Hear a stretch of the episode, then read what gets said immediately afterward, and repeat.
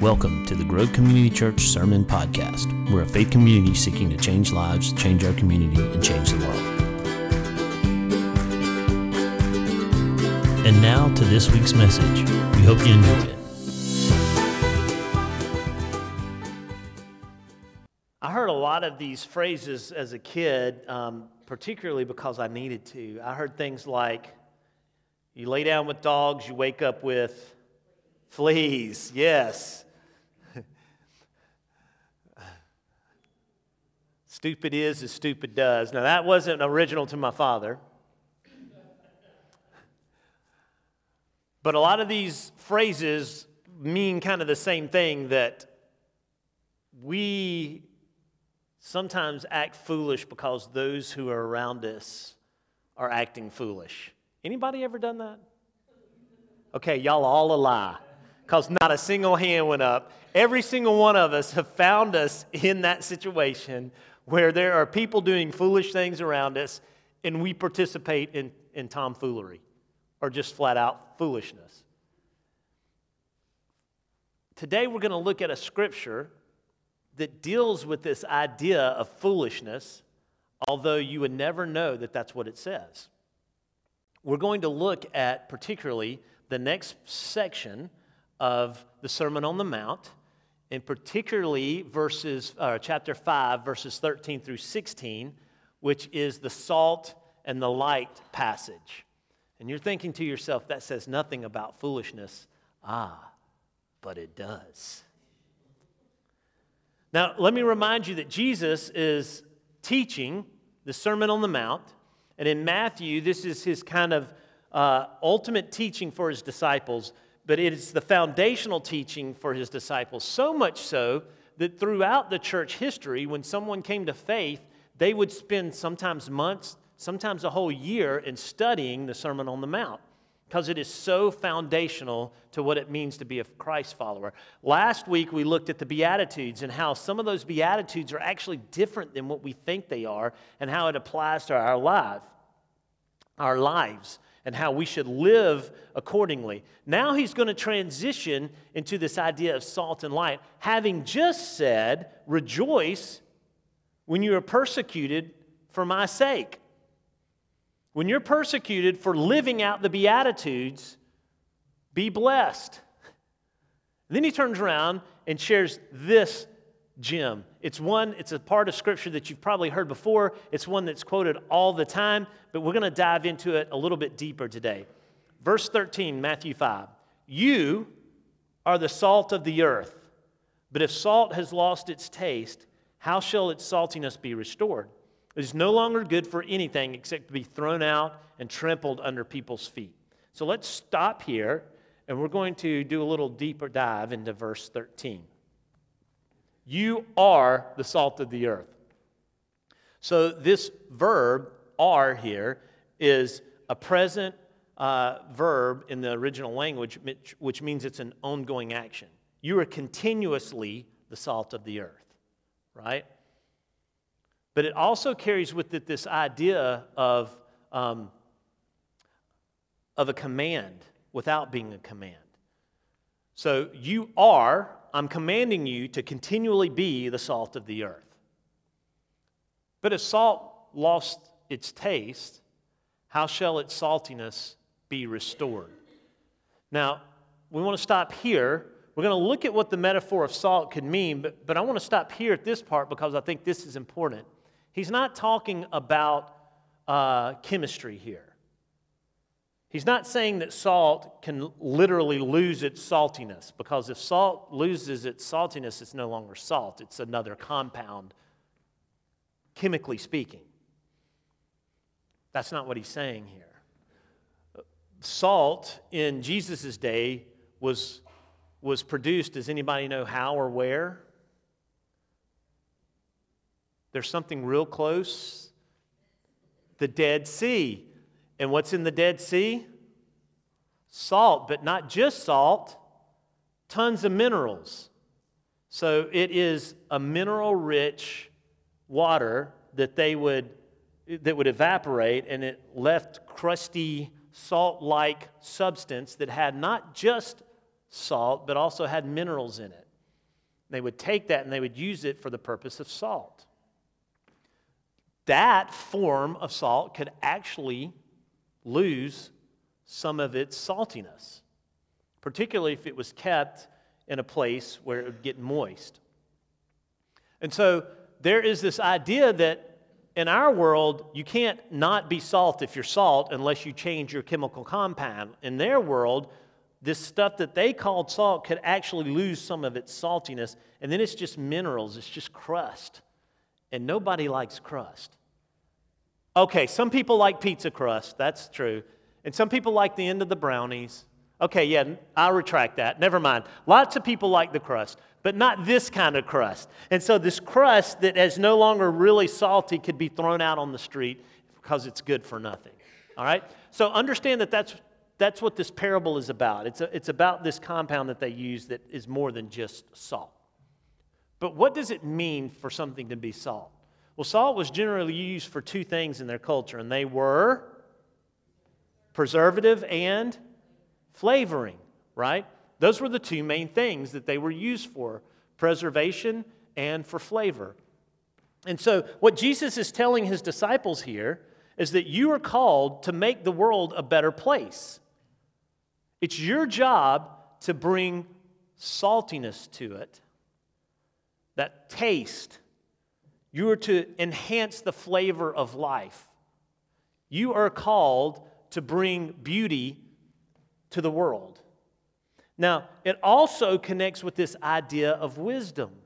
You are called to spread wisdom in the world because wisdom in the biblical theme means beauty and goodness and the truth of God. All of those things are part of this idea of wisdom, and it's connected to this idea of, uh, of, of uh, preservation, but also bringing beauty to the world. So when you read about something bringing beauty, there's connected with it this idea of God's wisdom involved in that. And so what he's saying here is guys, if you're my disciples, you are continuously called to bring beauty and flavor to the world around you. You are supposed to bring wisdom, not your wisdom, not earthly wisdom, but wisdom, God's wisdom, to the table. That's what you're called to do.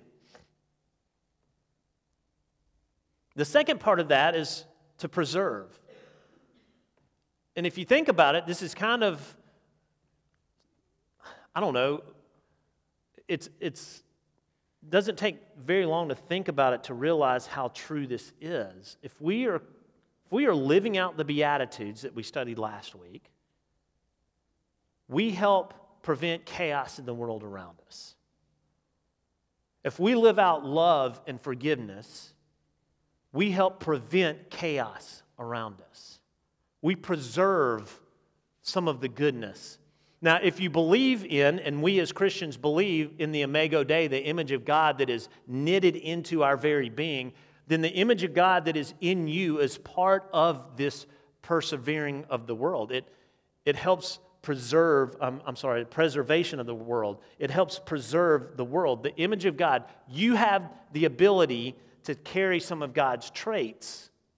And that is being salt. When you bring beauty and wisdom to the world, then you also help not just give it beauty and flavor and taste, you also prevent chaos and uncontrolled sin. And we see this on the micro level in our own lives, don't we? When we allow Christ control, then He prevents the sin and the temptation, or from us falling into the temptation in our lives. So you and me, the disciples who he, were ta- who he was talking to, were all called to be someone or people who bring beauty, who brings wisdom, who brings love, who brings the reign of God, the power of God, the whatever you want to use there, into this world and, and helps prevent the world from being completely lost. But this word for losing taste doesn't mean losing taste necessarily. It's the Greek word that we get the word moron from. Are you a moron? If you lose your saltiness, you're a moron. You're a fool. The word actually means foolish. Now, I think that the reason why he chooses this word is because in the Hebrew and in the Aramaic, the two Old Testament languages, the word for taste and fool are the same. So, tasteless and foolish are literally the same word. And so, there's a double entendre here. There's two meanings going on here. So, it's saltiness and taste, and it means foolishness. So, what he's saying here is you are the salt of the earth, but if you lose this idea of being salt, then you're a fool. And what you've done is you've allowed the foolishness of the world to overcome your saltiness. You've allowed the foolishness of the world and what it has to offer to overcome the saltiness that you are called to be. And if you lose your saltiness and you become a fool, then you should just be scattered out in the street. You should be exposed as useless and worthless. Now, these are harsh words. Remember who's saying this? Who's saying this? Jesus. Jesus is calling people fools. This is one of those things where I think he's telling the truth in love. He's telling the truth, and it's hard truth, but he's doing it in such a way that, it's, that he's trying to show that there's love behind this. Look, guys, there is beauty in what God has put in you. There is beauty in following Him. There's beauty in allowing Him to, to transform your life. There is wisdom that He wants to pour into you. There's this thing called the Holy Spirit that He wants to live in and through you. All of those things when we abide, abide by them and when we, when we submit ourselves to them, then, then we aren't losing our saltiness. In fact, we are salty. We bring taste and beauty and life to the world around us. We preserve it from being chaotic. When we're not that, then we become fools just like everybody else. If you lay down with dogs, you wake up with fleas. I think it's a pretty powerful image, and I think it's a beautiful turn on words that Jesus is, that Jesus is using here. He's warning us not to lose sight of what we were created to be. We were created to be His beauty, His life, His love, His example, His power in the world. Think about that. That's what we were created to be. And when we're not that, we become foolish and we chase foolish things. And our foolishness doesn't do anything to preserve and bring beauty. In fact, it does just the opposite. It just sows more chaos. He doesn't just stay there, he moves on to the next metaphor. You are the light of the world. Same word here, you are this ongoing action that carries with it this idea of it being an imperative. You must do this. This is what you're called to do. You are the light of the world. And then he changes the metaphor and he says, A city on the hill cannot be hidden. What does light and city on a hill have in common? I mean, why, why does he connect these two? Not rhetorical. All right, you can see him from far away. So, a city on a hill particularly a city like Jerusalem, you can see from a long way away. Now, also understand that in their culture, what did they build their cities with? Local white stone. And that local white stone, when the sun hits it, glows. It's bright. You can't miss it. City on a hill. What happens at night with the city on a hill? Everybody lights candles, there's torches in the wall. And so, even though the sun isn't shining and giving off light from the city on the hill, a city on the hill is sparkling with all the little flames that are going on in that city. And all of those collective flames together become a torch for others to see from far off.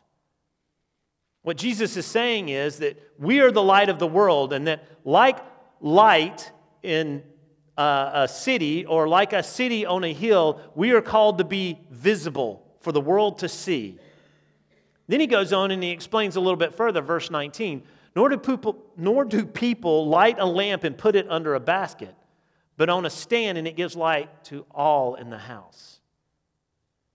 Jesus is saying it's foolishness if, as light, you light your candle and then or your flame and then you cover it with a basket because two things happen when that happens. What happens when you cover a flame with a pot?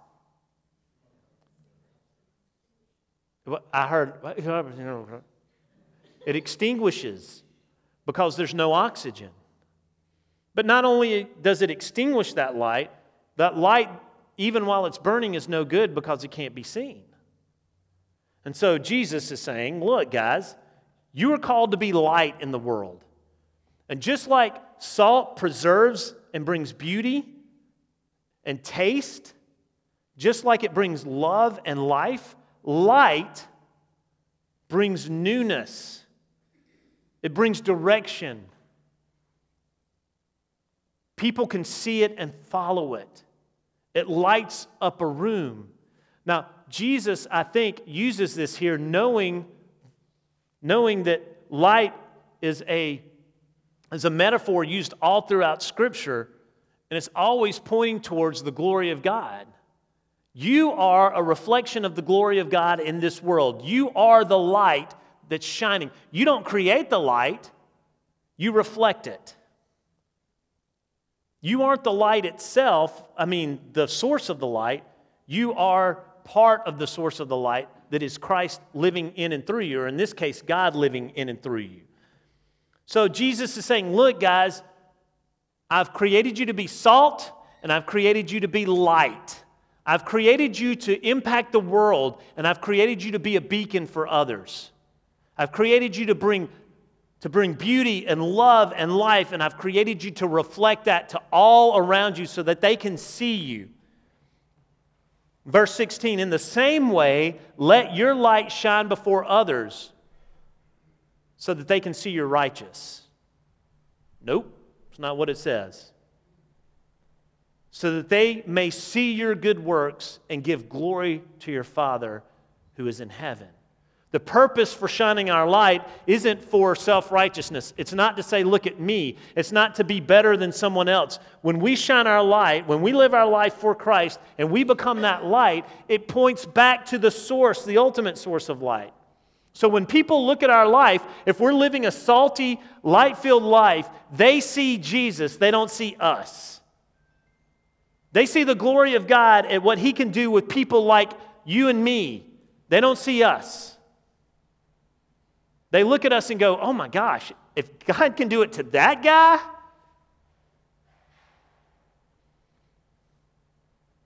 And so, this coming right off the heels of the Beatitude, what Jesus is saying ultimately to his disciples is look, I'm calling you to a way of life that's different than the world.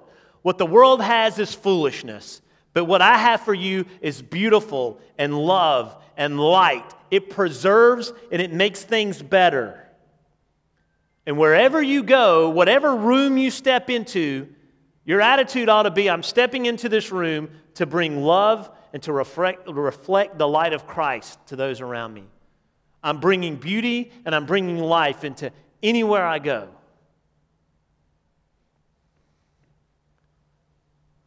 So, whether it's stepping into uh, a classroom, or whether it's working with customers and insurance,